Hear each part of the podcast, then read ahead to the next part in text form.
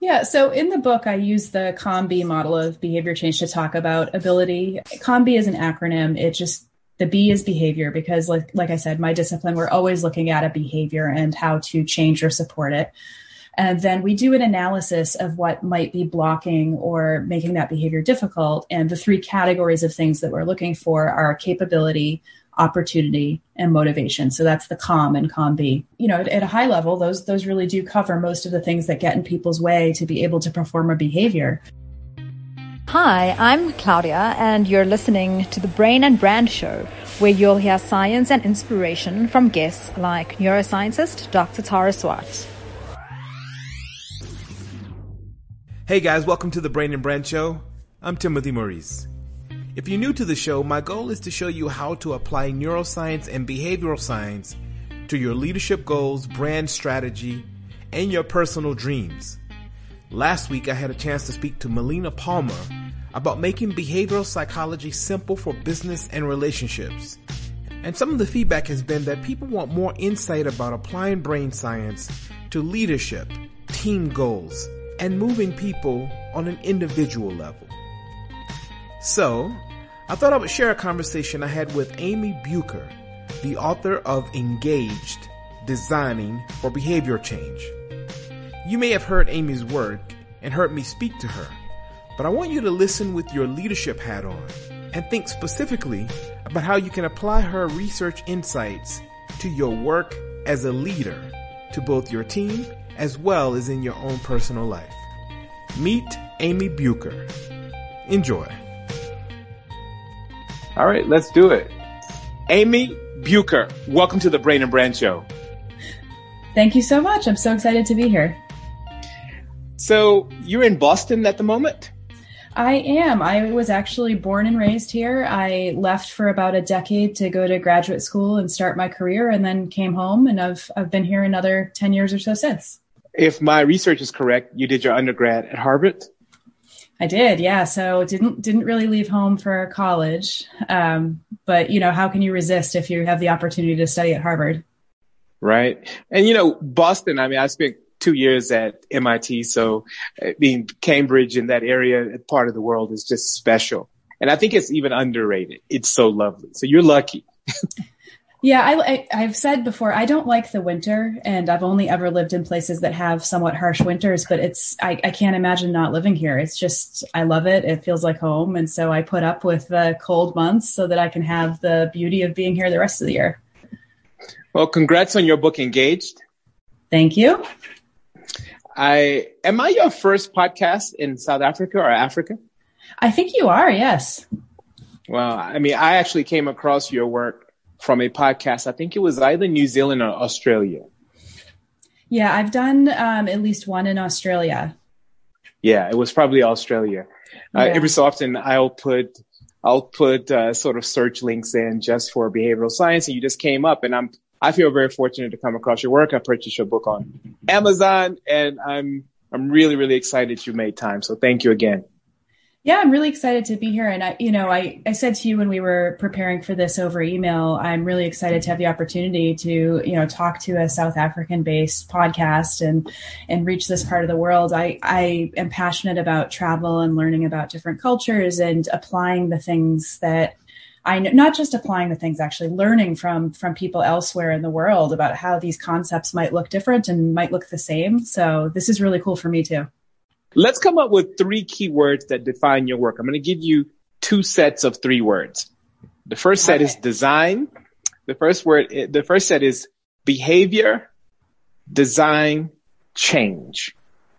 The second set is psychology, design, change. Which of these sets fit you closer? I think I'm going to have to say behavior design change uh, because ah. I think that behavior change design, as I practice it, is a little broader perhaps than psychology, but it does always look at behavior. Uh, okay. Uh, but that is awesome. a hard choice. That's a hard right? choice for somebody yeah. who trained so long in psychology. yeah. You know, behavioral science is such an interdisciplinary field. Which of these words, individual words, are you most drawn to out of all the words I just gave you? I I'm actually drawn to change because, and this is a conversation I've had with other folks who are working in this field, uh, which is a relatively new field. So I feel like we're just discovering each other, you know, people with the social sciences background who are working in design. And I had somebody ask me, why do you always say behavior change design? This person calls himself a behavior designer. So without the word change. And I had to think about it, but to me, the process of design is in order to support some sort of change. It's not, it's not just to understand the status quo. It's really to define a different endpoint and then the process through which a person might get there and provide them with whatever support they need to make that happen. So the change is really critical, I think. It's it's embedded in the way I approach my work. I believe Nelson Mandela was the first behavioral scientist politician. I mean, his case where he comes out of prison, wears this sort of rugby springbok jersey and inspires the nation to sort of come together is an extraordinary moment. Can, let's see if we can think of any other politician who sort of believes in the principles of your work. Oh, but, well, um, in the in the United States, and again, I don't know any politicians personally, so who knows what they really believe. But sure, um, sure. the politician that I've seen who's probably well, I'm going to name two. Um, so okay. one is actually Barack Obama created a behavior science division in in his in the federal government, similar to the um, what the U- UK government has done. Um, that no longer exists, but for a few years during the Obama administration, there was a behavior science team that was working in the federal government that was helping to shape some policy decisions and approaches and really bringing that science into the way the government did its work. And so I tend to think that if somebody invests resources and money behind something, they believe in it. And so I would say it seems like Obama believed in behavior science. But then the other person is Alexandria Ocasio Cortez. Um, I don't know if you're you've, you would have heard of her, but yes, she yes, yes, yeah, she's a U.S. representative in New York, and she's very young, very charismatic. But why I think she has a behavior design approach, a behavior change design approach, is that she's really about understanding her constituents, her, you know, her followers and speaking to them in a way that resonates with them and supports their goals, which is kind of at the heart of the approach that I take with motivation in my work. So I think she does a really awesome job at just creating that that personal feeling connection and drawing it forward into the work that she's doing in her government role. You know, people come at behavioral economics from all angles, you know, from economics, marketing. Uh, Jeff Kreisler, I think, who wrote mm-hmm. the foreword of your book, is a comedian. He's obviously celebrated in this space. Um, which angle, I mean, besides psychology, do you think, I mean, you obviously have really, you have a really wonderful writing tone, which was sort of accessible and so forth. But, you know, from marketing uh, economics. Um, so Which I'm other side are you drawn storytelling to? Storytelling and in school, one of the ways that I approached that was I took some of my electives in anthropology. So it's a you know different social science discipline that I don't think you see a lot combined with psychology, but it really focuses on learning about a, context, a group, and being able to tell their story in a compelling way. I, I, find in the work that I do every day too, it's a lot about storytelling, whether I'm telling a story to somebody to explain, you know, what I've found in my research or how I think something works. Or more often, it's really me hearing stories from people, asking people to tell me their stories when I'm doing an interview or doing research so that I can learn from what they're experiencing and what their context looks like. Um, I know storytelling in and of itself isn't a, an academic discipline, but when you were asking the question, that was the first thing that came to mind. I'm going to put you on the spot a little bit, Amy. Do you have a be- favorite behavioral science book besides yours? Um, I do actually. I really, really like SuperBetter by Jane McGonigal. And I don't know oh, wow. if she would call it a behavioral science book. But what I love about it, actually, to get to that point of storytelling, is it's all wrapped up in her personal story. So she suffered a head injury and had a traumatic brain injury where I think it was for about six months. She needed to do absolutely nothing to recover. And so this is, you know, a brilliant woman with a PhD and an active academic life. And suddenly she has, finds herself laying in bed.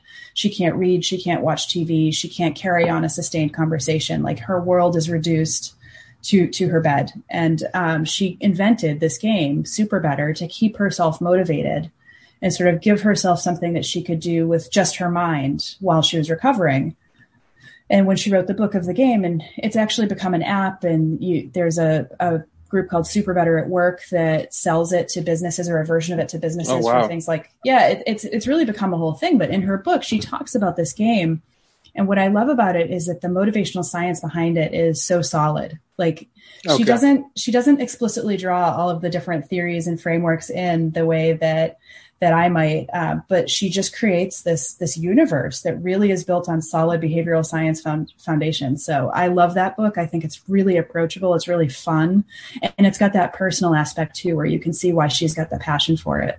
Yeah. Okay, so before we dive into the meat of the conversation, let's have a little fun aligning a few of your passions with Africa.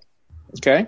Okay. So I see that you enjoy running, if you could go for a run in the safari, which animal would you be most afraid of and be looking out for as you're running?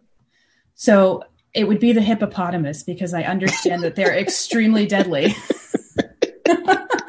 and people don't think that. but my, right? my understanding is that they are, they will just kill you. So I don't want to okay. meet one. it's funny. I think I heard I don't know if it was on Snap Judgment, a podcast where there's an entire story about a hippopotamus. Like, you know, yeah. Okay, good. Number two, you have cats, I think, right? I have three cats. Okay. So if you have to replace, um, cats, your cats with a lion, tiger, or cheetah, which one would you choose? Oh, um, I think, I guess I don't know. That's a hard question. I'm trying to think which one is most least likely to kill me, which is obviously my obsession now with these, these animals. Um, well, I guess I would go with uh, a tiger just because they're really beautiful. And um, one of my cats is a tabby, so he has the tiger stripes already. Oh, so okay, okay. I'd miss him a little less if I could see the same pattern. Sure, sure. Okay, awesome. You traveled to Japan and seemed to love it, right? Yeah, I did. Which part? Which part did you go to? So we did, uh, we went to a few places. We went to Tokyo, Osaka. We went to Hakone, which is near Mount Fuji. We went to Kanazawa and we took the train around the country. So we got to see sure. a lot of the, the landscape too.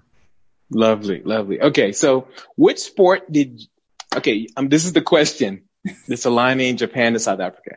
Which okay. sport did Japan beat South Africa in, in 2015? That was one of the greatest upsets in history. Which sport? I'm gonna have to guess cricket. Ah, close. Good, good guess. It was rugby.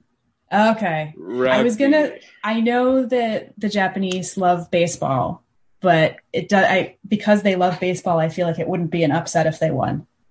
Yeah, I think it's funny because no one thinks about J- Japan and and rugby which is why it was mm-hmm. such a big upset where South Africa defines much of its identity around rugby. So, all right, awesome.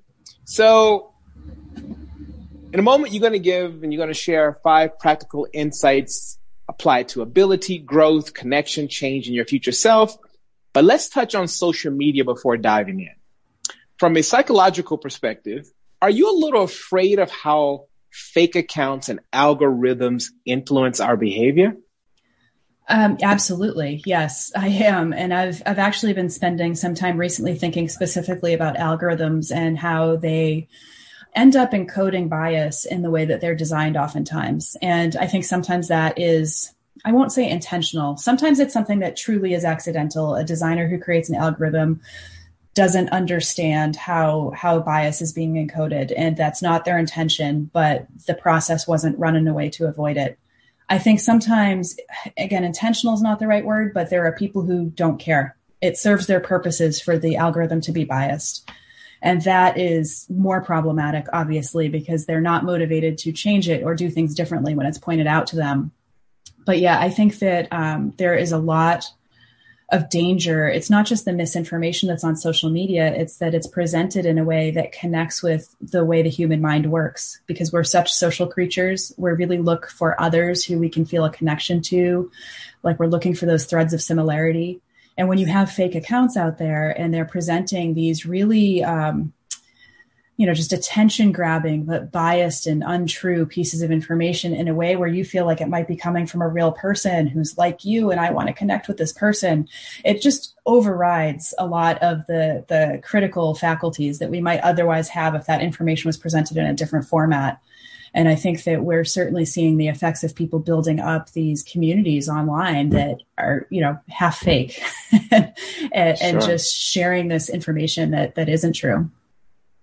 Any quick tip before we jump into the insights around how we can sort of design engagement with social media to kind of shield ourselves so we can operate it at our best? Um, you know, I don't have the answer, certainly. I know some of the things that I've done for myself. I, am first of all trying to limit my time on social media. And I find in particular, I'm limiting my time on Facebook just because it's the platform that leaves me feeling the most upset weirdly enough, because it's the people that I actually know. Uh, and I think sometimes it, it, can feel upsetting to see the diversity of belief in ways that, um, you know, it's, it's not like people having a different food or, or food preference or something like that. Like I, that's great if everyone has a different opinion. But if I go online and I see people have really different, you know, quote unquote opinions about public health, that feels very different and very upsetting because there really is an objective truth in that domain. Um, so I, I've been limiting my time on social media and I found that that helps a lot. And I've also spent some effort curating the communities that I'm a part of. And that includes using, there's third party sites you can go to where you can check if different accounts are real or not, if they're bots. And so every now and then I'll run an analysis on my account and just make sure that I'm not interacting with bots, that I'm, you know, trying to really interact with real people. So I try to do that vetting and make sure that I'm not being exposed as much to some of this information as I might be otherwise. That's very helpful. Curating and then during the analysis. That's super, super helpful. Thank you. Yeah. All right. Let's jump into number one to ability. Insight number one around ability. So there's a lot of baggage that comes with ability. So people assume if you were born with a silver spoon or if you're born shorter like me, you've got an advantage over tall people or, or whatever, right? There's all these sort of dynamics around ability and the perception of ability. But what, what are some of the real blockers of ability? Yeah, so in the book, I use the COM-B model of behavior change to talk about ability. Um, COM-B is an acronym. It just the B is behavior because, like, like I said, my discipline, we're always looking at a behavior and how to change or support it.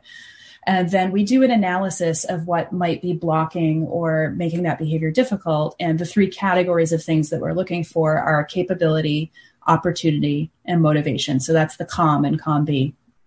And um, you know, at, at, a high level, those those really do cover most of the things that get in people's way to be able to perform a behavior. I personally tend to hone in on motivation a lot when I'm doing my work because I think that that is a really, really big blocker. Um, and it's just things sometimes like goal priorities.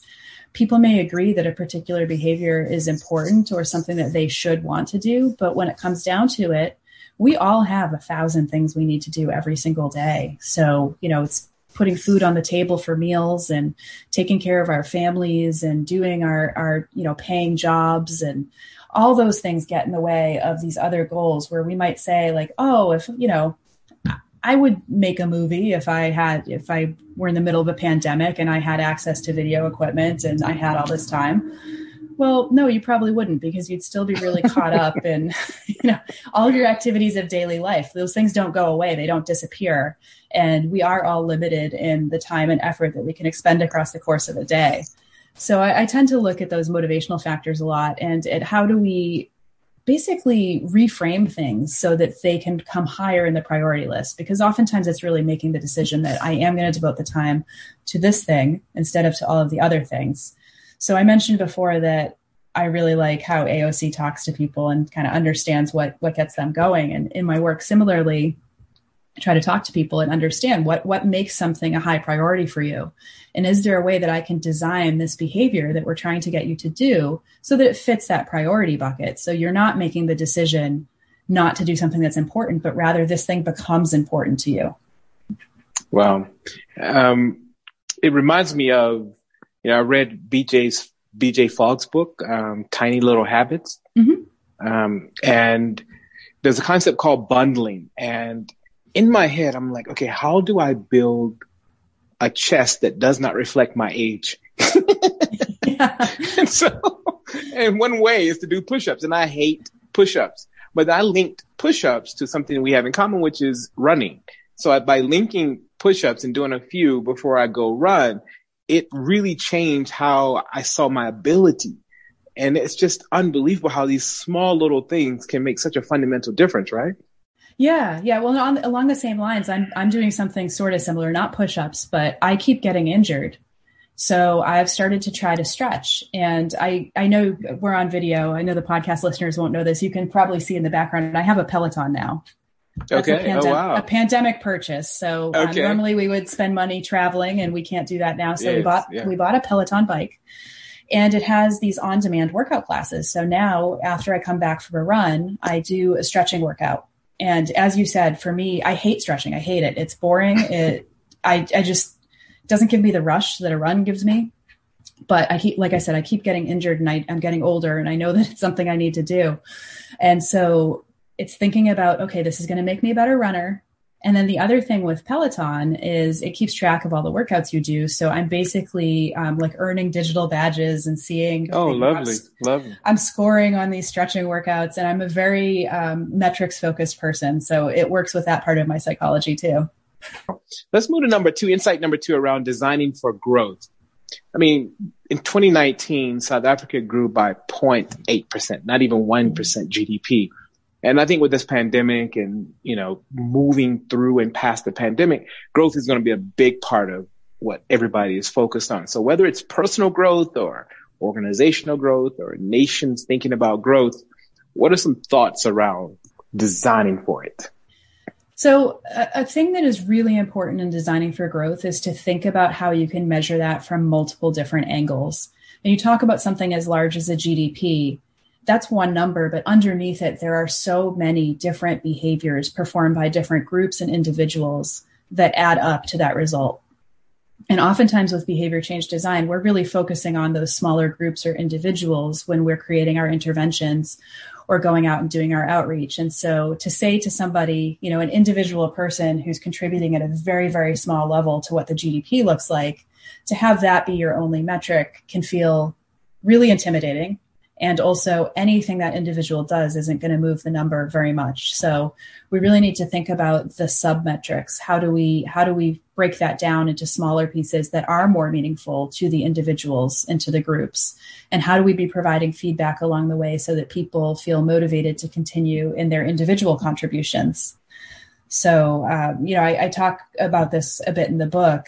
It, yeah. it, we see it with health all the time, actually. So a lot of the projects that I work on for clients in the health area, we're asking people to lose weight for one reason or another. There are a lot of different health conditions where that might be part of the the lifestyle management, um, and sometimes it's something people want to do just as a goal in and of itself for you know appearance reasons or whatever whatever reasons. It doesn't matter what their reason is. But the thing about weight loss is it takes a lot of time if you're doing it in a healthy way. And so people are putting a lot of effort into their individual choices, you know, what they're eating for dinner and whether or not they're getting exercise. And it will take them a long time to see results on the scale. So successful weight interventions oftentimes will attune people to things that are happening more quickly. So, all right, the scale is going to say the same thing tomorrow as it said today, but how do you feel? Do you feel more energy? People's clothing will start to fit differently sooner than the number on the scale will change as they build muscle. So, you know, let's get them to pay attention to that. And the whole purpose of that is just to give people that sense of growth before the more traditional or, um, you know, the lagging metrics will show it. Let's move to insight number three, designing for connection. This is something I'm really, really, really passionate about.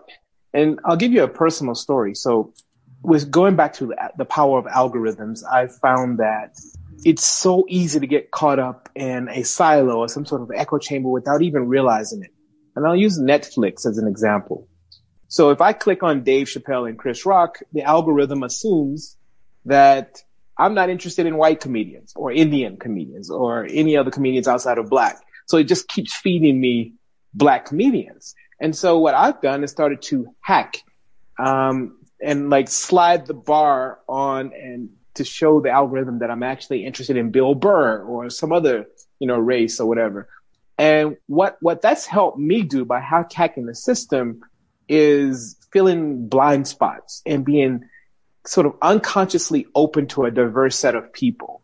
And I, and I see it in when I go to follow people on LinkedIn and so forth. I'm just kind of naturally drawn.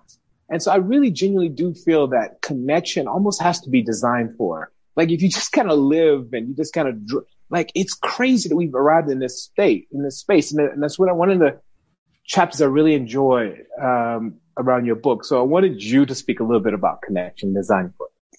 Yeah, and I, I, love what you just said. Um, it's kind of the dark side of what I do with curating my social media feeds, right? Because I am deliberately limiting the people I interact with to a certain group and perhaps, not perhaps, definitely not exposing myself to other valuable worldviews that are out there. But um, when you were talking about algorithms, one thing that a recommendation algorithm probably should do, and not a lot do, I don't think, is deliberately insert wildcards.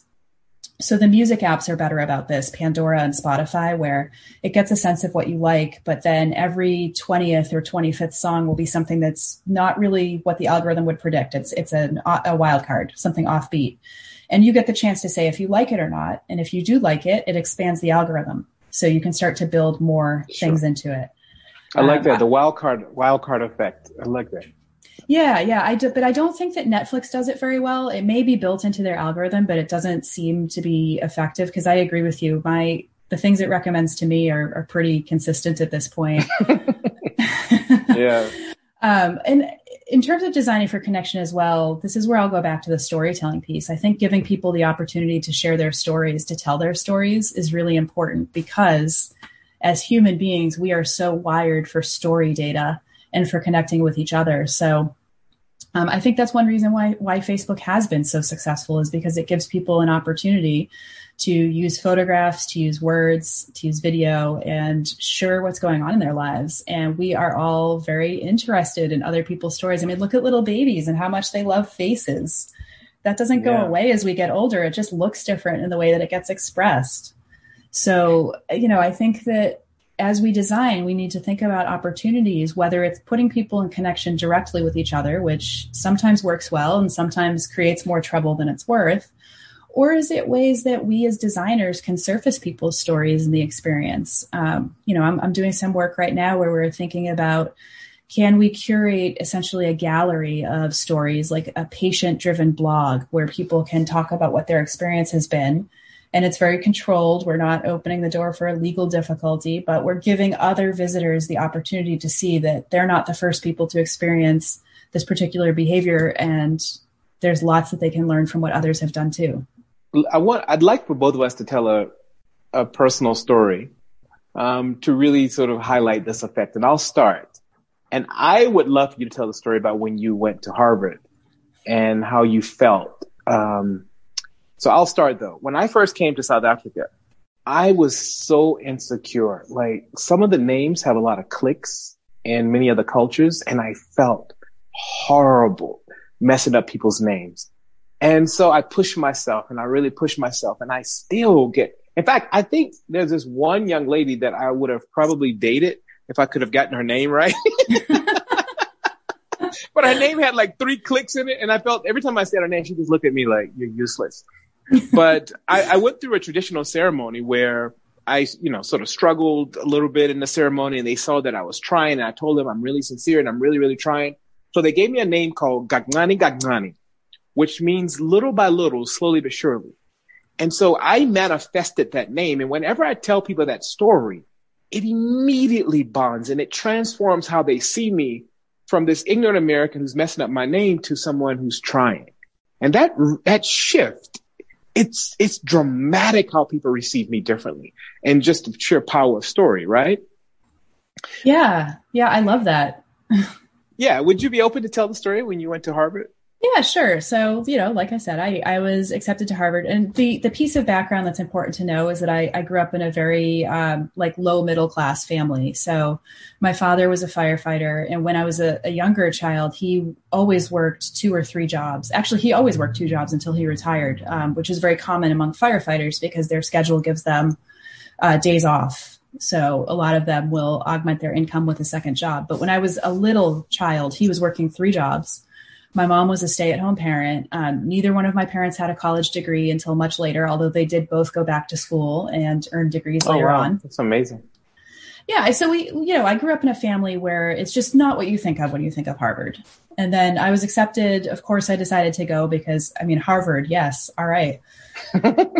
and I arrived on campus and like, man, we, you want to talk about imposter syndrome.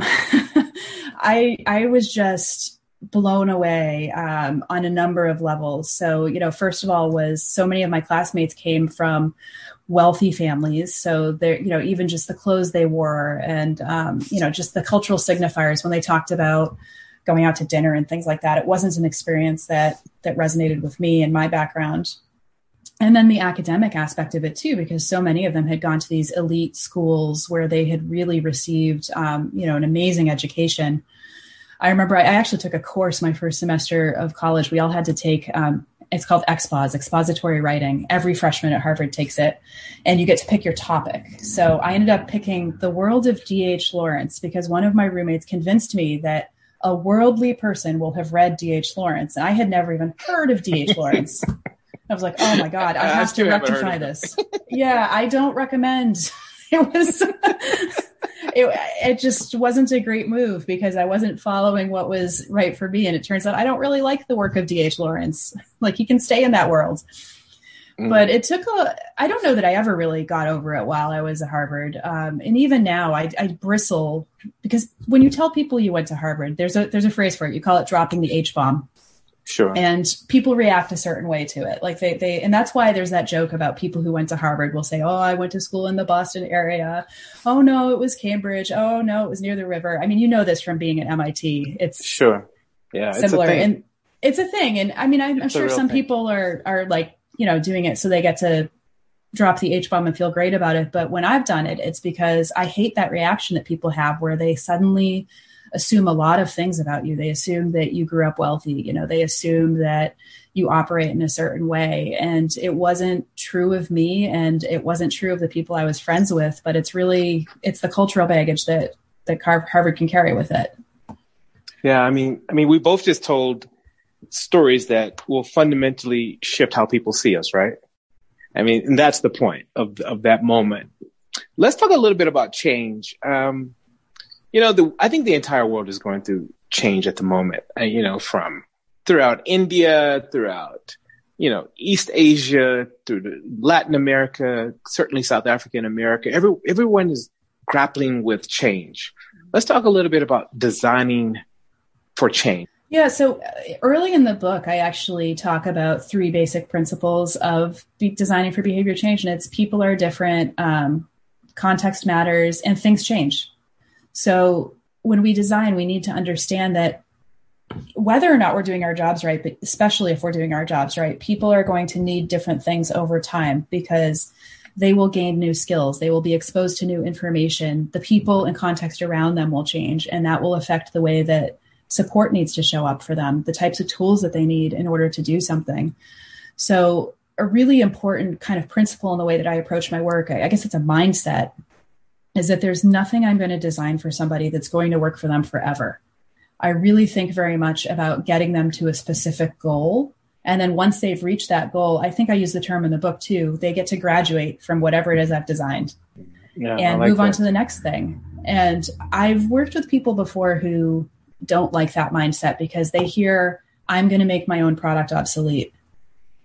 But what I see it as is, you know, there's no shortage of products out there. There's a whole universe of stuff. And I, I really think that part of our job is curating the right toolkit for an individual so that as they graduate from one experience or they finish using one intervention, the next one is there for them.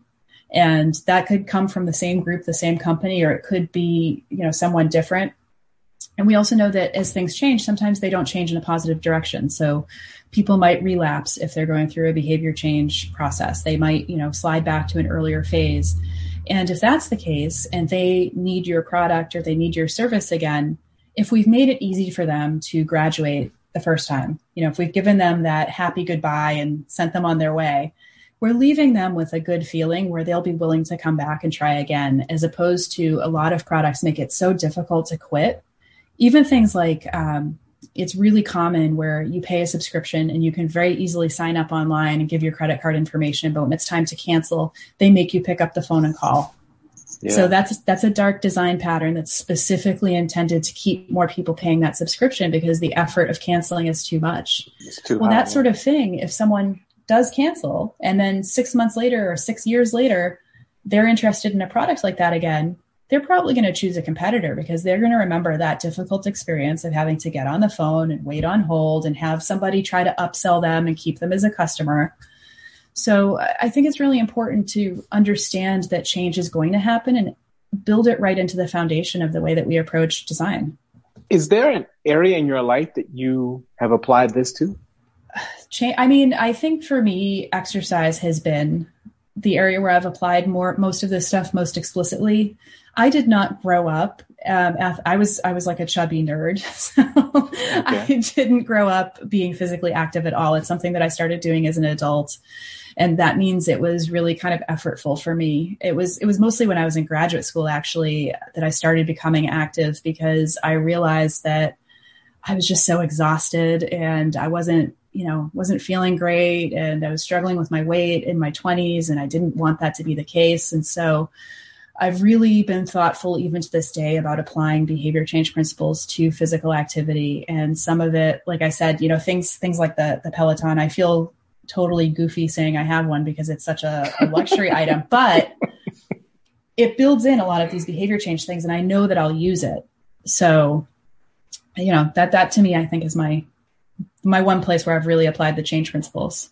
All right. We're at number five now. And I think it was Plato who argued that we all have this ideal version of ourself in our unconscious mind. And I think all of our future selves have become an important, you know, ideal But you argue that it's important to set the right goals if you're going to get there. Tell us a little bit about this. Yeah, so I, have fallen prey to this too, but I think we all have a tendency to think of our future self as this much better version of who we are today.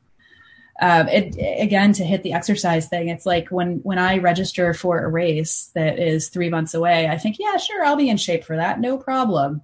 And then as I actually have to sit down and write the training plan and go out and do all the the training runs, I'm like, who what was I thinking? Why did I think that this would be easy for me? so some of it is is really just having empathy for that future self, recognizing that the future self is a version of who you are today, probably not all that different of a version. Um, and and you know, being realistic in the goals that you set. Of course, aspiration is great, but you know, not overwhelming your future self with the goals that you set, making sure that you leave enough time for them to be achieved, trying to create some structure early in the process for them to be sure. achieved. So similar to the race, like don't sign up for a marathon two months before the, the race date because that yeah. is not going to leave you the time you need.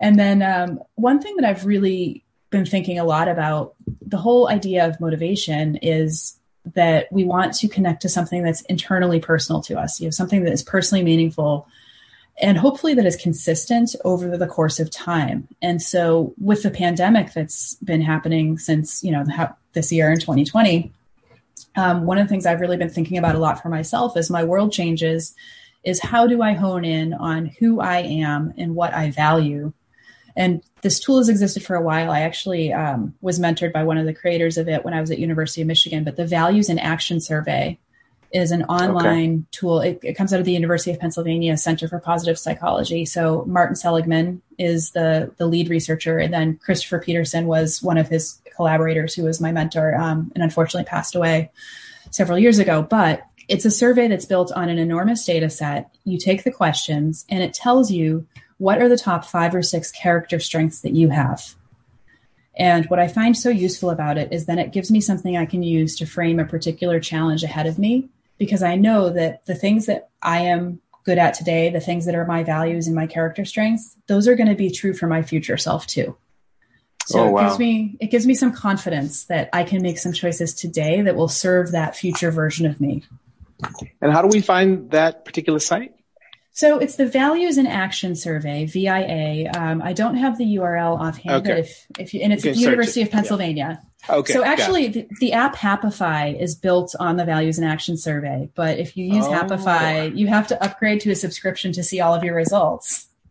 And of oh, course, they, they build other programming around it. It's not just the survey, but if you just want to see your survey results and you want to see the full results, the University of Pennsylvania site is a good one. Thank you so much, Amy. These are really, really helpful. Is there any final insight in particular that from your work, from your book that you would like to share? Um, I mean, I think a really important thing that I continually learn in my career and that I would encourage others to think of too is that there's never a time to stop doing your research. So, talking to people, being connected to the people that you design for, um, there's always value in that, no matter where you are in your design process. So, even if you have a product that's finished and on the market, it's worth talking to people about their experiences with it and their experiences with that domain more generally, because there's always something to learn because things change. Well, I'd like to recommend that at some stage you look up the Two Oceans Marathon mm-hmm. in Cape Town. It's one of the most beautiful marathons in the world. Uh, the route is just mind blowing and it's a time of the year where the weather is just incredible. So perhaps you and a loved one could look that up and you never know. Um, maybe we could meet somewhere in, uh, my partner and I, we could meet somewhere in Cape Town. That sounds nice, especially if they have a half marathon option. yeah, they do. That's they have. All right. The half marathon is probably more popular, actually. Yeah, I think I'm retired from the full marathon. Okay. uh, and your book is engaged. Uh, finally, where can people follow you? So I'm on Twitter at Amy B PhD. I have a website, which is amybucherphd.com. I had to add the PhD because there's a photographer with the same name who has the okay. URL without it. And then okay. uh, I work for MadPow. So madpow.com. We are a strategic design consultancy in the US, and we are primarily focused on health and financial services with uh, that motivational lens on helping people to achieve goals. A huge thanks to Dr. Bucher. Make sure you get her book and share this episode with someone who is serious about change. Email me podcast at timothymaurice.com or tmw at timothymaurice.com and please rate the show or comment. Until next time.